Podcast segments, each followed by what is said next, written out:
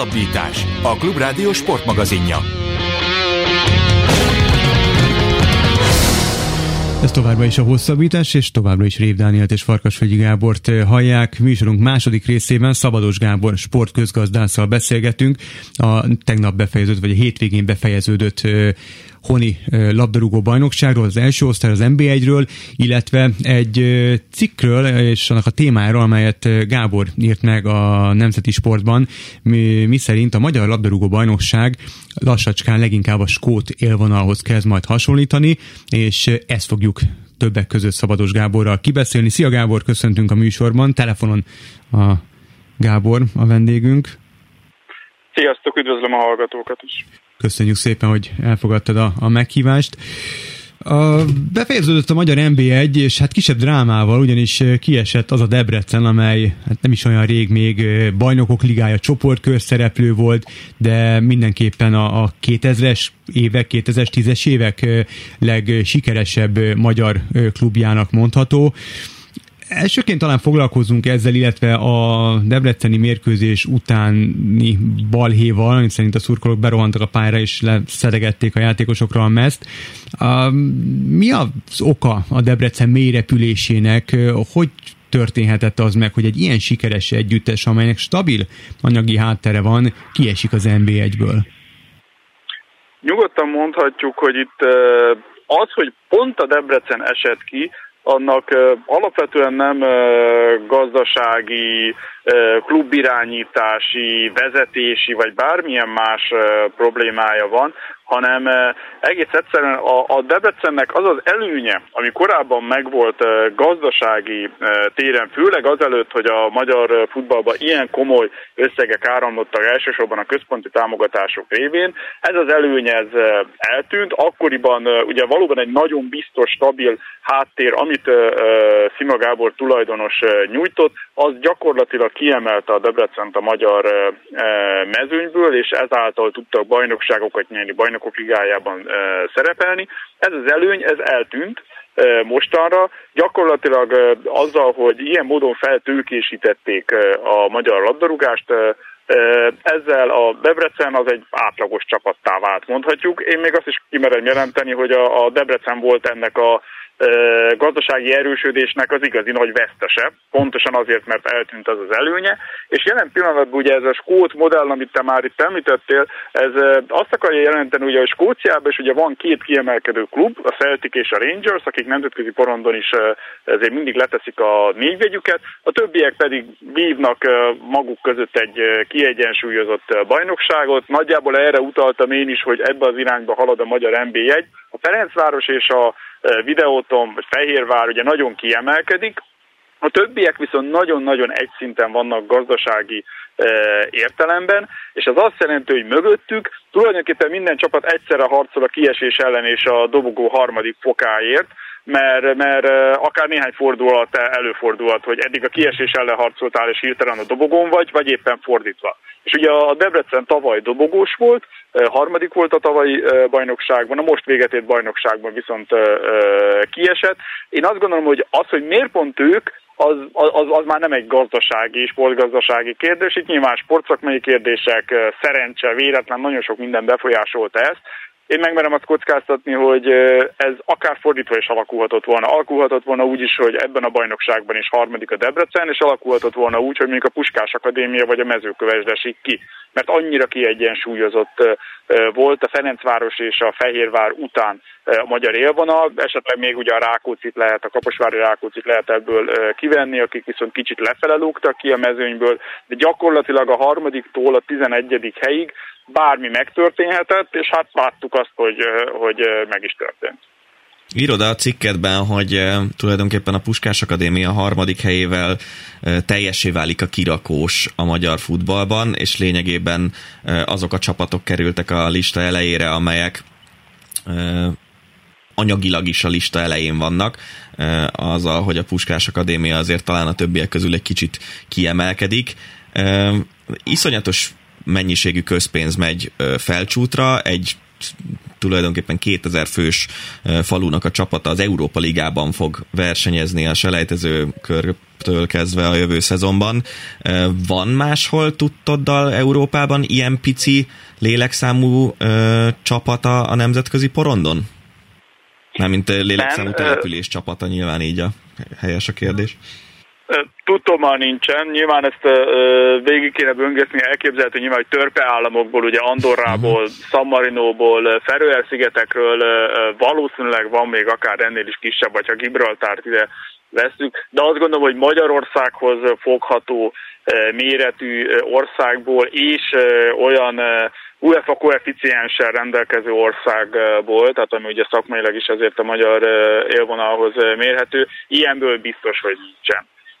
Nyilván itt, amikor én ugye a skót modellt említem, ez természetesen csak arra vonatkozik, hogy a klubok gazdasági lehetőségei milyenek, és ehhez képest hogyan alakul a szakma, sportszakmai eredmény. Természetesen Skóciában a finanszírozás teljesen máshogy működik, tehát ilyen értelemben még véletlenül sem szeretném összehasonlítani a, a kettőt. Magyarországon valóban nem, jellemzően nem piaci alapon működik a, a klubok finanszírozása, hanem a csapatvezetőknek a gazdasági, politikai kapcsolatai azok, amelyek elsősorban meghatározzák azt, hogy milyen módon mekkora összegeket tudnak a klub rendelkezésére bocsátani. Nyilván itt a Puskás Akadémia az, az valóban egy extrém példa, egyrészt ugye a település mérete miatt, másrészt nyilván tudjuk, hogy mi ez a politikai kapcsolat, amit a Puskás Akadémiának a gazdasági hátterét jelenti. Ez még nem jelenti azt, hogy, hogy ne lehetne ez egy értékes akadémia és egy értékes csapat. Nyilván itt egy olyan politikai kapcsolat van a háttérben, amely mindig is támadási felület lesz. Beszéljünk egy kicsit arról, hogy hosszú távon ez az átalakulás, amit az elmúlt néhány évben, mondjuk 6-8 évben végbe ment, ahol a, olyan csapatok, mint mondjuk a Puskás Akadémia, a Mezőkövesd, a Kisvárda és a most följutó Budafok szorítják ki az első ligából olyan városoknak a csapatait, mint mondjuk Debrecen, vagy Nyíregyháza, vagy Békés Csaba, vagy Kecskemét. Beszélhetünk ugye a Vasasról is, az MTK idén másodosztályú volt, de jövőre már első osztályú lesz. E, ez az átalakulás, ez, ez szerinted mennyire tesz jót a magyar futballnak mondjuk középtávon? Egyrészt a, a, itt a különböző csapatokat én nem mosnám össze, tehát a, a Budafok például egy teljesen más példa, mint mondjuk a Kisvárda, a vagy a Puskás Akadémia, ugyanis itt a Budafok esetében ugyanúgy, ahogy mondjuk az MTK esetében is azért nem arról van szó, hogy kifejezetten egy politikához közel álló klubvezető miatt működik úgy a finanszírozás, ahogy működik, tehát itt, itt, itt ezt adott esetben akár egy véletlennek, vagy a Budafokot például egy véletlennek is tekinthetjük, hogy pont akkor jutnak fel, amikor egyébként ö, ö, hasonló kis települések csapatai szerepelnek az NB1-ben. Tehát itt nyilván egy kicsit azért összetettebb a, a kép.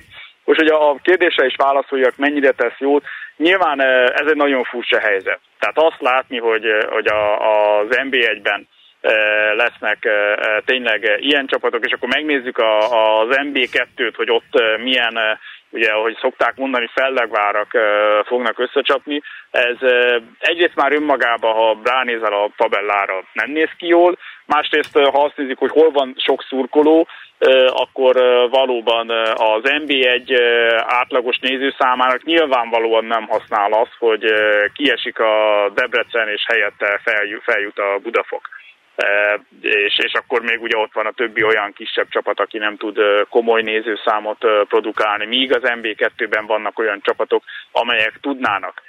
Viszont azt azért senki ne felejtse el, hogy ez, ez nem úgy működött, hogy valaki kijelölte, hogy ki fog kiesni, vagy vagy eldöntötte, hogy ki az, aki feljuthat. Tehát az MB2-ben megvolt a lehetősége a haladásnak, a Békés Csabának, és a többi Győrnek és a többi korábbi fellegvárnak, hogy feljusson, de nem jutottak fel. Az NB1-ben meg volt a lehetősége a Debrecennek arra, hogy benn maradjon, de nem marad bent. Nyilván az, amiről az előbb beszéltünk, hogy a gazdasági lehetőségek milyen módon határozzák meg a klubok lehetőségeit, ez természetesen igaz. Ebben nagyon sok szerepe van, ahogy mondtam, a klubvezetők gazdasági, politikai kapcsolatainak. Tehát ilyen értelemben eh, természetesen van, me- megtörténik ez eh, a ráhatás, de azért a, a mérkőzések eh, és a bajnokság végkimenetele, végkimenetele az mégiscsak a, a pályán dől el. Tehát igazából azt tudom erre mondani, hogy tessék megnyerni a meccseket. Kicsit nehéz, hogyha az ember mögött nem áll végtelen pénz és hatalom. De, természetesen, tehát nyilván e, e, tudom, hogy ez egy, egy kicsit ilyen sarkított, és akár még azt is mondhatnánk, hogy cinikus válasz, tehát nyilván teljesen más úgy klubot irányítani, hogy a felcsút klub vezetője vagyok, vagy most akkor mondhatnám bármelyik másik olyan nagyváros csapatát, amelyik már régóta nem szerepelt az NB1-ben. Tehát mindannyian tudjuk, hogy itt milyen, milyen különbségek vannak. Én is azt gondolom, hogy ha most lenne egy vagy két ilyen klub az NB1-ben, az, és mellette meg ott lennének a hagyományos csapatok, az, az sokkal elviselhetőbb lenne. Jóval kevesebb lenne a támadási felület, a nézőszámnak is sokkal jobbat tenne, az egész NBA1 marketingének jobbat tenne, de igazából ez egy olyan adott helyzet, amit nagyon kevesek uh, tudnak csak megváltoztatni, akár még azt is mondhatnám, hogy csak egy ember tudná ezt megváltoztatni. Nyilván sokkal jobb lenne, hogyha a hagyományos nagy vidéki uh, fellegvároknak uh, lennének olyan támogatói, akik nagyon erős politikai-gazdasági kapcsolatrendszerrel rendelkeznek. Sajnos pont nem így van zárójelben, és tényleg nem akarok ezen lovagolni, jegy, azért jegyezzük meg, hogy említettük a, a Budafokot, azért ott is tetten érhető a, a kormány közeli kapcsolat, akár a tulajdonos üzletember szemében, akár mondjuk Jakab János szemében, de ez most tényleg egy, egy ilyen margunk Nyilván, az, tehát, hogy mondjam, ez, ez, mondhatnám, hogy ez egy olyan alapfeltétel, ami nélkül az NBA egyik ma már hát gyakorlatilag el, el, el, el sem tud jutni. Csak egy ilyen... Itt inkább azt, akar, azt akartam csak kiemelni, hogy itt azért talán nem annyira a csak a politikai kapcsolatokon múlt és a semmiből emelkedett ki a Budafok, mint ahogy az mondjuk a Kisvárda, a uh-huh. mezőköves vagy a felcsút esetében látszik. De amit mondasz, az természetesen igaz és egyértelmű. Ha az általad említett és a Skót vonalhoz hasonlított Ferencváros videóton csapatokat nézzük, akkor ugyanaz lesz tetten érhető, mint mondjuk a, a, a Celtic meg a Rangers esetében? Tehát, hogy a, a Fraditól, azért most már meg a videótontól elvárás lesz mondjuk egy BL csoportkör, és e, most azt hiszem a, a cikketben is írott, hogy 5, illetve 4 milliárd forintból gazdálkodnak. Ezek az óriási összegek, ezek milyen e, helyen helyezik el, milyen, hol hova helyezik el a Ferencvárost, illetve a videótont a nemzetközi porondon, és elég lehet-e ez, vagy még több kell ahhoz, hogy biztos és folyamatos BL csoportkör, vagy Euró, Európa Liga csoportkör szereplés várhassunk ettől a két csapattól? Nyugodtan mondhatjuk, hogy az Európa Liga csoportkör az ilyen költségvetéssel teljesen reális. Nyilván az elvárható az ugye ez egy nehéz szó, mert a selejtezőkön mégiscsak végig kell menni, és azért láttunk itt nagyon komoly buktákat korábban, de az Európa Liga csoportkör az azt gondolom, hogy teljesen reális, tehát az, hogy a, a két csapatból legalább az egyik évente oda eljusson, azt akár még az elvárható szót is mhm. használhatjuk erre, hogy azt, azt el lehet várni. A bajnokok ligája az azért az, az más kávéház. Tehát ahhoz, ahhoz jóval több, több pénz kell, és jóval nagyobb szerencse kell, mind a sorsoláskor, mind a mérkőzéseken. Most ugye egy érdekes helyzet lesz, hogy itt a koronavírus járvány miatt ugye egy mérkőzések, egy mérkőzésesek lesznek a selejtezők. Ez adott esetben akár még a, a Ferencváros javára is eldöntheti az esélyeket, hogy ha jól alakul a sorsolás, és mondjuk több mérkőzést itthon is tud lejátszani, akkor akár így könnyebb lehet az út a BL-be, de nyilván ez elsülhet fordítva is, tehát ez, ez mindenféleképpen kiszámíthatatlanabbá teszi a, az esélyeket.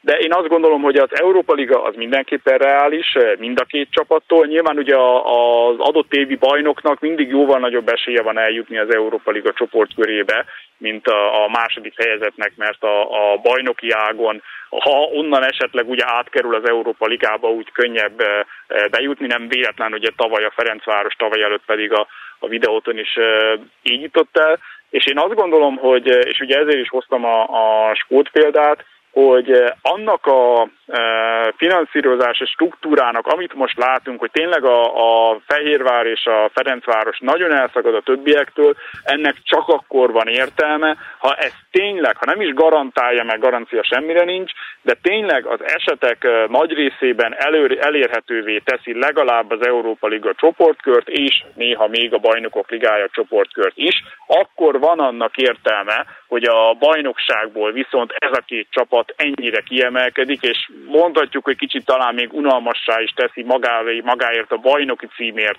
e, folyó küzdelmet, de természetesen csak azért, mert ahogy mondtam, ugye a, a, ala, ala, ala, alatta lévő helyezésekért még, e, még nagyon kiegyensúlyozott a harc, de maga az, hogy ki lesz a bajnok, az igazából csak e, két csapat között tud eldőlni. Látsz arra kormányzati szándékot, és lenne szerinted egyáltalán értelme annak, hogy mondjuk a Ferencváros költségvetését olyan szintre emeljék föl, ahol már a, a BL csoportkörbeli indulás számítana egy viszonylag reális célnak minden évben? Hát, hogy kormányzati szándékot látok erre, nyilván nem nagyon tudok válaszolni, hiszen a kormányzat szándékaiban nem látok bele. Ez azért nagyjából azt látni kell, hogy ehhez kb. meg kéne duplázni a mhm. Ferencváros költségvetését, tehát a mostani közel 5 millió forintot egy olyan 10 milliárd forintra kellene felemelni. Ez vagy úgy működik, hogy minden évben ott vannak az Európa Liga csoportkörbe, és ezzel biztosítják maguknak azt, hogy aztán utána tovább tudjanak lépni a, a BL-be, vagy újabb szponzorokat kell bevonni a működésbe, akik nyilván valamilyen módon állami kötődésű szponzorok lesznek, mert mert piaci alapon ez nem igazán lehetséges.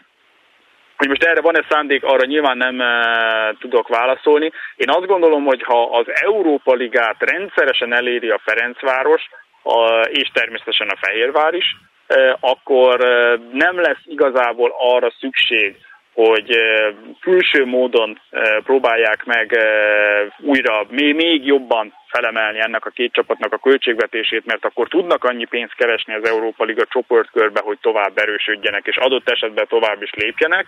Ha ez nem sikerül, akkor viszont felmerülhet az a kérdés, hogy akkor hogyan tovább, hogy csináljuk-e ezt így, hogy, hogy nem jutnak el az Európa Ligába se, és, és akkor igazából nincs értelme az investíciónak, vagy akkor toljunk bele még többet, hogy, hogy tudjuk ezt garantálni.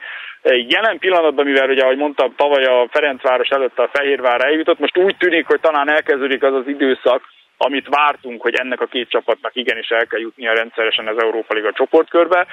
Jelen pillanatban úgy tűnik, hogy ez működni fog, és akkor még ne felejtsük el, hogy nem sokára ugye változik az európai kupák lebonyolítása, lesz egy harmadik számú kupa, ugye az Európa Konferencia Liga, nagy kérdés, hogy ott például mi lesz majd a Ferencváros és a Fehérvár sorsa, hogy, hogy beragadnak-e ebbe a harmad, harmadik vonalba, és ott mennyi pénzt tudnak keresni, vagy tovább tudnak-e lépni az Európa Ligába. Tehát nagyon sok itt még a kérdőjel, és én azt gondolnám, még egyszer mondom, ez az én feltételezésem, hogy minden ilyen kérdés és szándék, hogy, hogy kell-e valamennyire mesterségesen kívülről erősíteni a két csapatnak a költségvetését, az azon múlik, hogy mennyire tud az európai kupákból megfelelő bevételekre szert tenni a két csapat. Gábor, mi a helyzet az Újpesttel? Mert talán az nb egy kakuktojása, az az újpesti klub, ott nem tetten érhető az állami segítség, nem is tudom, hogy igazából kvázi jóban van-e a tulajdonos, illetve a, a, a kormányzat, tehát váratnak-e bármiféle segítséget.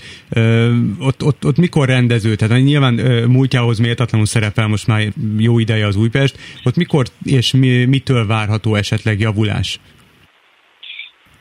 Abba egyetértek, hogy az Újpest kakuk tojás abból a szempontból, hogy ott nincsen olyan mértékű állami kapcsolat, politikai kapcsolat, ami jelentősen hozzájárulna a klub költségvetéséhez.